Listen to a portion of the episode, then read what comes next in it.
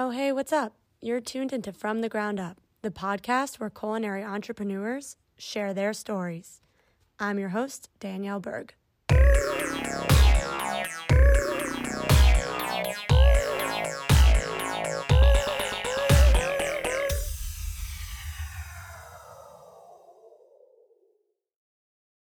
So on today's show, I'm talking to Camilla Marcus. She is the chef and founder of Westbourne in Soho, co-founder of ROAR, Relief Opportunities for All Restaurants, which is a coalition formed to rally around state efforts to support independent restaurant owners and operators in New York.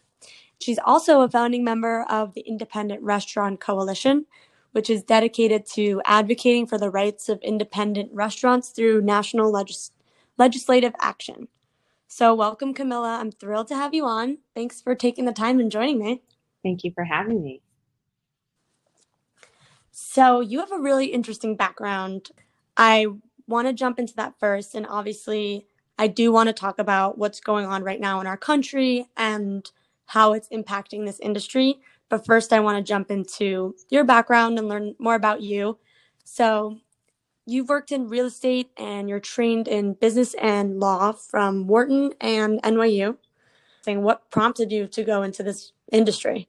So I actually went to culinary school as well at the French Culinary Institute, I guess now called ICC. I've always loved food and restaurants since I was a kid.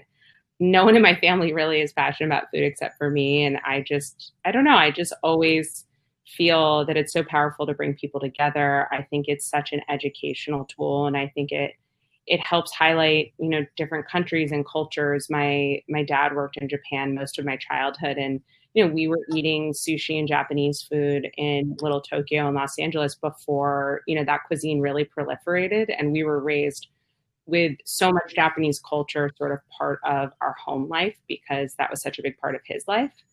And I just think food is a window into that. And I think it is such a spark for gathering as well as change. And as I said, I think education in a big way to learn about different cultures. Yeah. So when did you go to culinary school? Right after college. It was just before the financial crisis. And I had applied to grad school while I was in culinary school.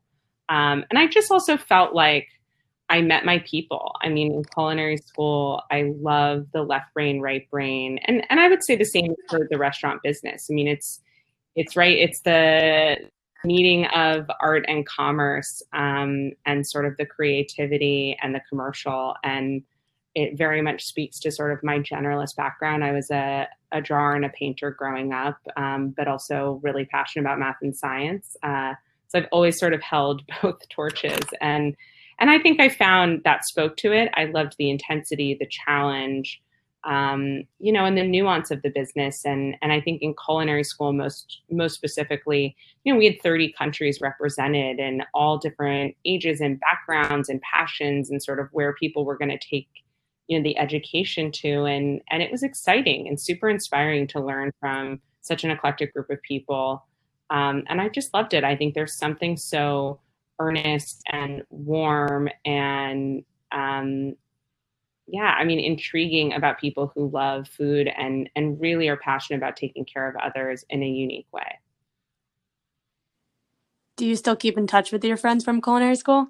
I do, one in particular, but I did for a while, and then, you know, life sort of happens, and my husband and I moved across the country multiple times over the last decade, so it makes it a little hard. But one in particular, we do keep in touch. And did you go work in a restaurant directly after going to culinary school, or did you take on some other jobs before that? So while I was in culinary school, I was in the night program, and I ended up working at dell'anima restaurant in the West Village for their first year. And it was, again, I mean, now looking back, it made a lot of sense.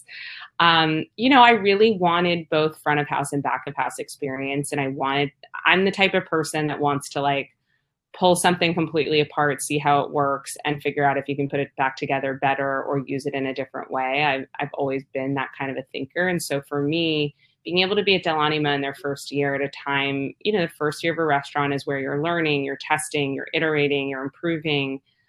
all levels of the operation and business. And so it was so wonderful. I mean, I did host reservations before OpenTable existed, and everything was still a pen and paper. And, you know, I got them composting. You know, no one was composting in the commercial space at that time. And coming from California, I was very passionate about sustainability. We talked about using LED energy efficient light bulbs. And, you know, now that seems simple and straightforward and kind of par for the course, but 10 years ago, no one was doing that.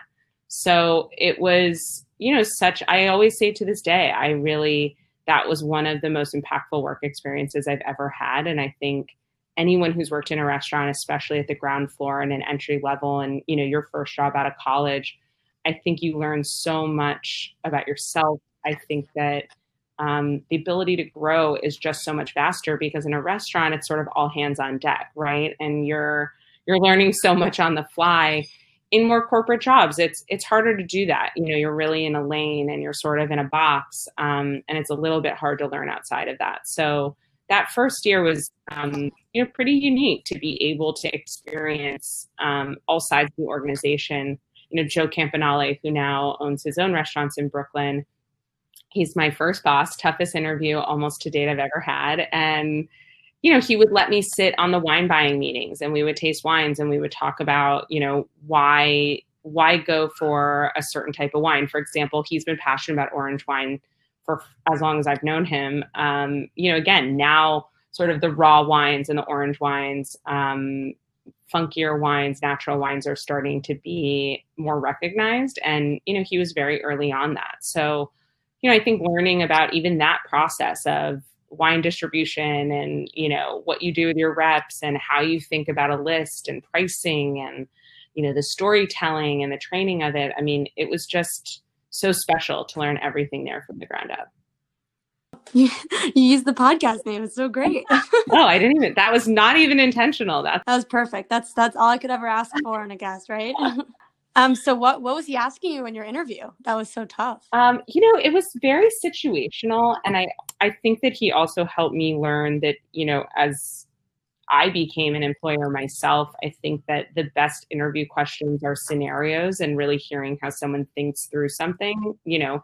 And look, I always say, I wish the public could work in a restaurant for at least one day in their lives to see, I mean, every situation you just can't make up, right? I mean, they're so wild and complicated and nuanced, and, you know, we're human beings, we're very complex, and situations get really prickly. And, you know, it's our job to smooth them out as hospitality professionals, but there's no one way to do that. And so I do think situational, you know, he sort of would paint a picture, and it was very clear through the detail that that was something that actually had happened with a guest. And he would say, you know, what would you do about it? Which is really hard when you're 22 and you've never worked in a restaurant before. And, you know, you're just sort of tapping into your intuition of problem solving and how to make someone feel heard and cared for.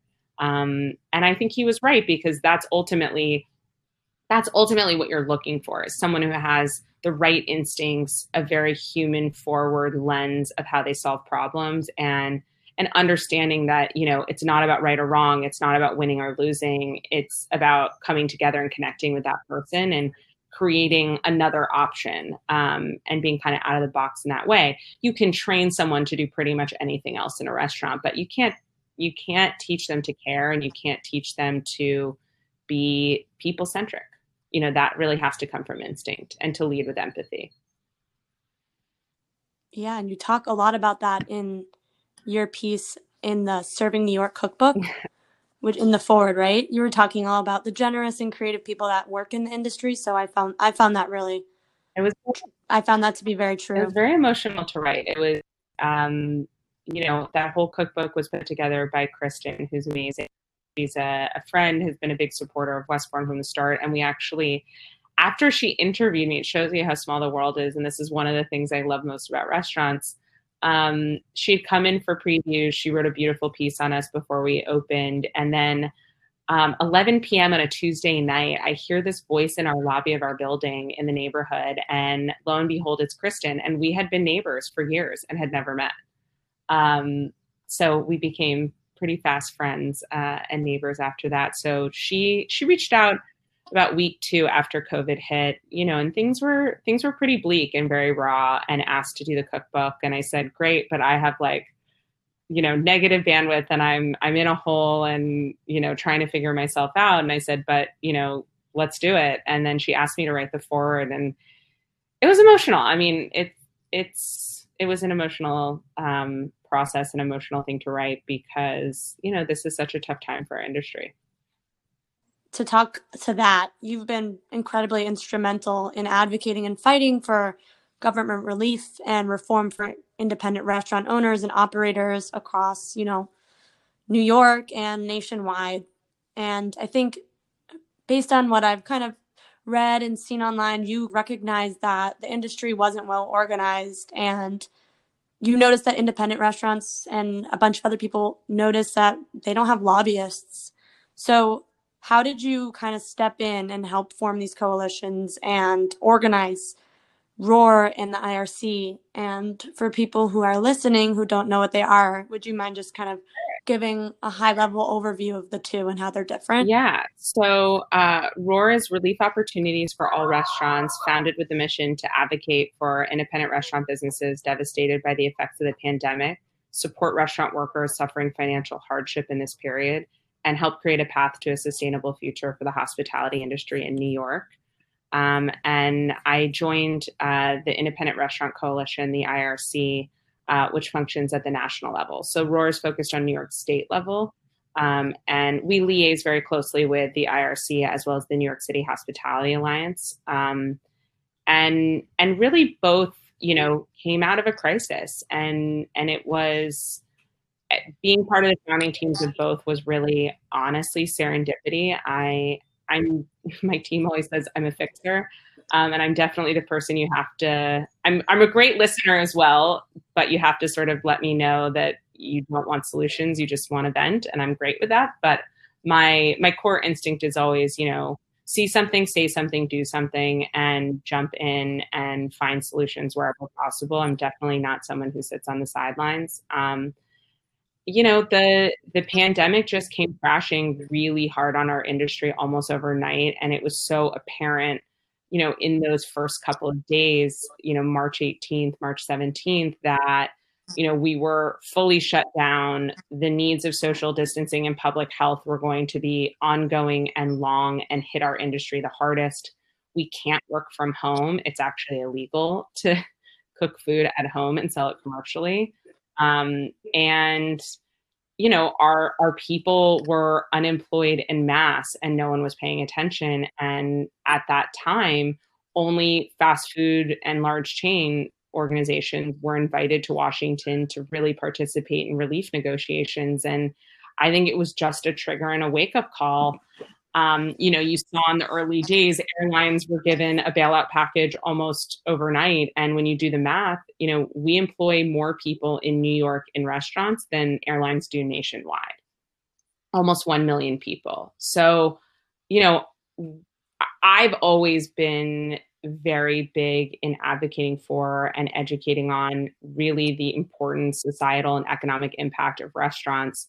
I mean, my whole business model and what Westbourne exists for was really premised on that we are such a critical part of American life on so many levels, and really realizing that on a grander scale, you know, we haven't really been considered as such a fulcrum industry that we are. And I think it really just came together kind of fortuitously. I called up a couple friends, owners that I knew, and said, you know, are you seeing what I'm seeing? I'm really freaked out. And I think if we don't get in the middle of this, you know, the effects could be devastating and permanent. And, you know, we seek to lose the most for our industry and more importantly for our people. So we really put ROAR together, frankly, overnight. I mean, it's as simple as that. And with the IRC, I ended up, after that ROAR call, Tom Colicchio, who I'd worked with previously, called me that night and said, you know, we're actually doing this on a national scale, and I think you should join me and join the call and see what you think. You really brought me into the IRC in those early days. Again, just, look, I think people who want to see change and people who want to protect an industry that is so critical. I think we all just kind of jumped up quickly, found one another, and we're continuing to grow, evolve, and see where we can make the most impact. All while, I keep saying, it's sort of like you're fixing the carburetor, you're replacing the engine, and you're changing the wheels on a high-speed bullet train as it's headed for a mountain, while trying to lay the tracks at the same time. I mean, it's chaos. It's tough, but it's necessary. And I do think that we have already made great strides, and certainly, you know, a big mountain to climb ahead of us, but we will get there. And for people who are listening, can you talk, if they're not clear on what maybe a lobbyist would do for independent restaurants, can you talk a little bit about that and the importance of having a lobbyist? Yeah, I mean, look, government is a very long-term body, right? You know, it's been around for a very long time. There are systems and mechanisms and processes that, unless we really have experience, you know, I'm learning. I feel like I'm taking a really intense civics course. Like I said, I'm a math and science and art kind of gal. You know, civics was not my core focus growing up, and so, you know, there's a lot of specificity in how our government works and how change occurs at the legislative level, and through the law, which I always had a little bit of experience with.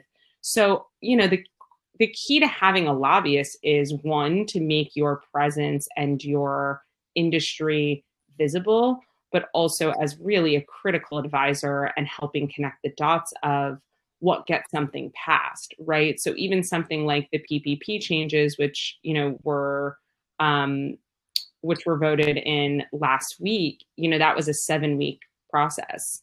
And there's key people who inform how those votes happen and at what time and in what form. And so really, I mean, they're a connector, they're a consultant, they're a knowledge carrier, and they help you understand where to focus your efforts so that your voice can be heard and that the change can be affected, and helping with priorities and timelines. And, you know, and as I said, process is a big part of it, you know, how things actually get signed into law, is fascinating and really complex, extraordinarily complex.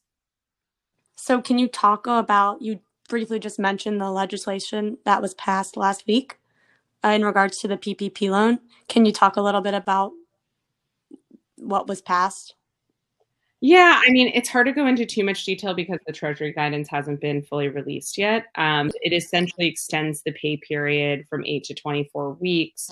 The period at which you have to reach full FTEs to seek forgiveness on the loan is end of December, not at the end of 8 weeks. And there are a number of different nuances. The permitted split between what you can use the funds for, all of those things are part of it. But, you know, our biggest emphasis on behalf of the IRC is, you know, that really is only part of the way through a solution. We really need a full bridge, and we're advocating for an industry-specific stabilization fund, with the goal of, look, like I said, we've been hit the hardest, and recovery is going to be the longest for our industry and the most difficult. When PPP was created, I mean, it was created in a matter of, you know, I think 2 to 3 weeks, which, you know, in our history legislatively, that's unbelievable timing. I mean, most things take months, if not years. But it was created thinking this was an 8-week problem, and it's certainly not. And it's much more structural to our industry than was anticipated and or understood at that time. So it's not a cure-all for our industry. Certainly these changes are a big step forward. And I think a recognition of the IRC's presence and how we've been able to enter the conversation and steer policy, but it's, you know, we need more, and it's going to take more time.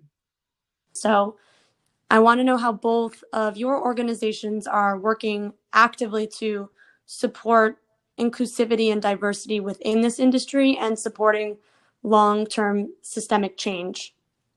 Yeah, well, I'll first start, frankly, with my, you know, you only mentioned two organizations, but I am the chef and owner of Westbourne, which is my first organization. Yes.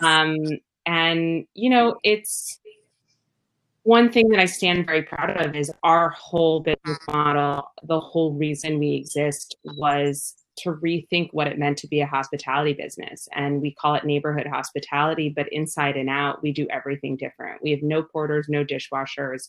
Our entire team is paid the same. And then there's sort of more meritocracy-based promotions and pay raises. We cross-train everyone. So everyone learns about wine. Everyone learns to use an espresso machine and why coffee matters. Everyone learns to cook and prep. We clean and we take care of the facilities as a collective. And really from the start, inclusion, education, training, internal promotion, internal development was really core to our business from, day zero, from conception. And, when I started Westbourne, so many people said, that system's so crazy, it's so different. And on top of that, we have from the start donated 1% of every purchase at the restaurant, whether it's, our granola to go or, we did a private event for you. 1% of every single top line sales went through the Robin Hood Foundation to a local organization called The Door. We invested in hospitality training for youth in the neighborhood, and then we hired from the program. So we've not only been, walking the walk in our organization, but in addition, as I said, to sort of internal training, also how we hired was about thinking about restaurants providing real opportunity and real social mobility and obtaining new skills that can open up career doors, in a long-term, more sustainable way.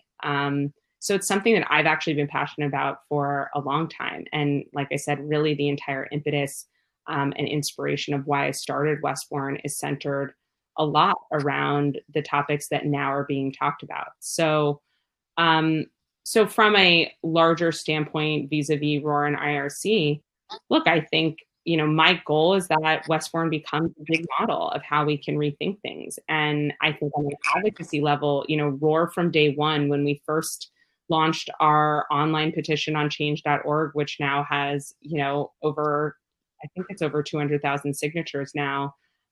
We started from day one, March 19th. One of our big push segments to the state was rethinking the labor structure. One of the big things we have to work on, and I actually think this creates a much more open dialogue and is forcing legislators to learn and to be more critical and allow structural change. The 80-20 rule of who can participate in a tip pool is the reason that my restaurant went no tipping. And we had a lot of questions over many years. Why do we not do tips? We could make, theoretically people think they can make more. And I said, yeah, here we do everything. So if today you're on, the cold station and you're cooking for someone, you can't participate in the tip pool that day, even though yesterday, you were running dishes back and forth. And tomorrow you're going to be taking orders. Well, that doesn't really make sense. And frankly, that rule of 80-20, I personally think has to go. And it's something that from the start, we at ROAR have been pushing very hard on. Most owners that I know, particularly in New York, everyone says it's about anti-tipping. It's less about tipping. It's about who participates in the tip pool legally. And that's not a system that restaurant owners set up, nor have we ever liked. It's complicated, it's biased, and it doesn't really foster a collaborative environment, which is critical. Hospitality is a team sport. It's not about the time you spend with a guest. It's about creating the entire experience, which we all agree everyone is part of. So, there are those types of systems that I think people assume, and I think the public thinks that owners want, when in fact, we actually don't. We want to pay our teams more fairly. We want to have it be much more of a collective and take down this barrier between front of house and back of house, which is a big structure that I do think does lead to racial inequality. And it's one that we've been trying to dismantle for a long time. And I think now is the moment. I think that's one of the big, big areas that ROAR is very focused on. And as I said, it has been focused on from the start. You've been talking a lot about Westbourne, which is your zero waste restaurant in Soho. And you mentioned briefly that you work with The Door. Can you talk a little bit about what that organization is and how you work with them? And so when we started, you know, again, like I said, I sort of challenged the notion of how restaurants traditionally run doesn't really make sense anymore. I think that humans like to be challenged and to learn and to evolve. I think, you know, cutting carrots for a year and doing only that one thing just isn't really how we're naturally wired. And I don't think it brings the best out of people. I think opportunity allows people to rise to the occasion. And I think that's just the human spirit and how we're wired. So when we started, you know, I really believe that restaurants are among the last frontiers for true entry-level jobs. You don't have to have any education. You don't have to have a certain level of experience. I really believe that most of the technical elements of hospitality and service can be learned. I think, like I said, the thing you can't train for is heart and really wanting to take care of others, but the rest is pretty easy to teach. You just have to be an organization that's wired that way. And so from the start, we partnered with The Door. They're 2 blocks from the restaurant, and they take a very similar approach to the way we think. So they're really a 360 degree full scope, broad support system. They're a full city block. And the goal is they believe, so they focus on young people, you know, I believe it's under 27 years old, and they provide health services, mental health services, arts, culinary training, career training, you know, housing support, guidance, and meals. And the idea is really when you walk in, their approach is, look, most often people in need or who are looking for support, there's a lot of things at play. It's not just one thing. Like I said, humans are complex. So their approach is much more holistic. And the goal is to really bring them into the fold of The Door and say, all right, you know, you may be really concerned about housing right now, but that housing issue is probably part and parcel with other things in your life that are posing a challenge. And we're here to help, you know, address them all. Most organizations who are sort of in that field tend to be very specialized. And so we hand selected The Door for that because that's how we approach things. We believe that everything has to be much more integrated and more holistic and address the whole human. Really, it's hard to do just one thing and do it well when the situation and the issues are much more layered and nuanced. So we ended up funding their hospitality training programs. They have a culinary training program. As I said, they provide 3 meals a day to everyone who's in the building. And then we hired from that program. And ironically, when we launched, it ended up sort of setting out a flag, and we started getting a huge influx from other organizations who do, again, different than The Door, but somewhat similar. Saying, you know, we've struggled with placement. You know, we're doing the training for young people who are looking for opportunity and trying to change the course of their life and have a longer term career, but we don't know where to place them. And what happens is even organizations who decide, so like we work with Food and Finance High School. They've been an amazing partner. We worked with Emma's Torch. We worked a little bit with Hot Bread Kitchen. You know, and what I always say to them is it's because it has to be holistic in an organization. You know, if management isn't properly trained on how you teach someone to cook from the ground up or how you teach someone how to use a POS system, it's great to say you support it and you hire, but if you're not doing the work inside your organization, that's not going to be a smooth transition, and neither the candidate nor the organization are going to be set up for success. So, you know, I was also very fortunate. We have an amazing head of people and culture. Her name's Yvette, and you know, she's a yoga teacher, very centered on mindfulness. She guides meditations for us. We do a lot of things related to wellness and holistic health in our organization for our people. But again, you know, we started together with the idea of inspiring, like I said, really a new approach to, you know, what kind of candidates you look for, what kind of education you give them, what kind of training is supported, and how someone then can unlock growth and opportunities. So a great example, you know, one of our first team members when we launched came from The Door, and, you know, he had never cooked or worked in a restaurant a day in his life. And he ended up through training with our coffee partner, Learning Espresso, he fell in love with coffee, and now he's a barista in Soho. You know, and it just opened up this huge love. I mean, I've seen so many of our team members for the first time they've ever been, you know, taught anything about wine. And we've flown out and had many of our California winemakers come and spend the day with us. We've done pop-ups and different partnerships and collaborations, and to see the team, you know, to see someone learn about wine for the first time. And now that's really the trajectory they're going down. You know, I think restaurants have to start thinking about cross-training and education and open opportunities. And so much of that came from me. You know, a lot of my prior restaurant experience, if you ever wanted to join, for example, like a wine training, people would say, well, you're not a SOM, or, you know, you're not on the wine team. Like, why do you want to do that? And I said, well, I mean, I enjoy wine. I like learning about it. Why can't I? You know, if we're all in this restaurant group together, like, why aren't those paths open? And I don't know, maybe I would be really passionate and eventually want to take an exam and get certified. I mean, who knows? But unless those doors are really open, it's then hard to say, you know, like I said, we believe in social mobility at Westbourne. We believe it's critical, but you have to train the leadership. You have to make it part of your system that those doors are actually open. It can't just be lip service or it won't work. So, I mean, how can other people do it? They can do it tomorrow.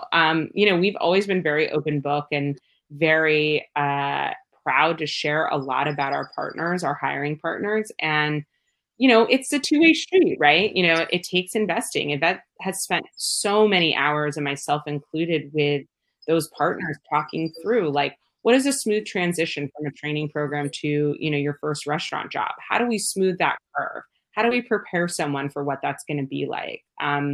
You know, restaurants are a permanent stage, and not everyone, it's really hard when that's your first job to really be prepared for that. So, you know, going into these partnerships, it's not just a one-way funnel. It really has to be approached like a true partnership. One of the questions I had for you, which you laid out very clearly, and I think your restaurant is a great model of that, is like, how can we actually hold restaurant owners accountable to provide opportunities, equal opportunities for everyone, and, you know, allow people to explore different paths within the industry that they're passionate about? Like you mentioned that coffee example. I think so much of how I approach restaurants is ironically through the lens of other industries. And that's probably because I've worked in so many different jobs, different positions, big organizations, small, in many different fields. And I have a lot of friends who work in a lot of types of businesses. And I'm the person that loves to know, you know, what other organizations outside of our field do so that we can then learn and adapt best practices. So, like, you know, as I mentioned with Yvette, she and I spent so much time pouring through incentives, programs, education opportunities, development across all different types of businesses, saying, you know what, the problem is sometimes I think industries get too, you know, too in their own way, and they look to each other, which isn't always the right way to do something. You can learn a lot from another industry and adapt it for your context and actually do it differently. I think the industry has to be more unafraid to try things out, to test things, to do it a new way, to learn from other industries, and be willing to honestly, like I said, really kind of think more logically and more people-centric, you know, and also talking to your own team and finding things out from them. I mean, one of the things that we've been very big on, our pre-shift involves meditation, but it also involves what we call props, progress, and possibility. And that also came out of, you know, I remember working at one job where my review after 6 months, like, someone had said something that had happened 5 months before. And I said, you know, oh, this is such a simple thing I could fix. Why did this person wait 5 months, you know, to tell me anonymously in a typed email? Like, that seems stupid. I could have fixed it. So, you know, it was our way of creating an open forum for more regular feedback, good, bad, and otherwise. So possibilities is always about farming ideas through our whole team of how can we do tomorrow better? You know, maybe there's a system that we didn't think about the consequences of. You know, let's talk about it. Let's hear about it. Some of our best, you know, pivots and ideas and changes in programs honestly came from our team through those moments. And again, if you're going to be a place that says, great, we want feedback, well, you got to open that up and make that part of the daily routine and the daily fabric. You can't just say you want feedback, but not actually create open space for that. And then if you hear the feedback, you have to actually do something, because you can't just also hear people and not take action. Then people will silence again. So, you know, I think a lot of what we're hearing and seeing now is because those doors weren't open before. People didn't feel an ability to speak out and speak up. And, you know, that is the job of every organization, to figure out, you know, why are things being silenced and adjusting that. You know, we do quarterly town halls, which again is just sort of a larger all hands, the way we do pre-shift, but it's a similar idea. And I think investing in training, development, and things that allow people to become more empowered generalists, I think is going to be better for our people. I think it'll be better for opportunities, but I also think it's better business. I think what COVID has also highlighted is, look, this whole like each person on your team does one very specific thing is incredibly inefficient as well. It's not, I think, a great training ground for dynamic people who are going to grow and learn, but I also think it's bad business. Of course. I think you're a real trailblazer in the industry, and I really just appreciate the work. You know, interestingly, before this time, you know, not a lot of people were very interested in that side of our business, which I found interesting. You know, like I said, we've been doing it for 2.5 years, and so much of our internal systems are, like I said, really, we flipped everything on its head. There's nothing that we do at Westbourne that we didn't think through from scratch.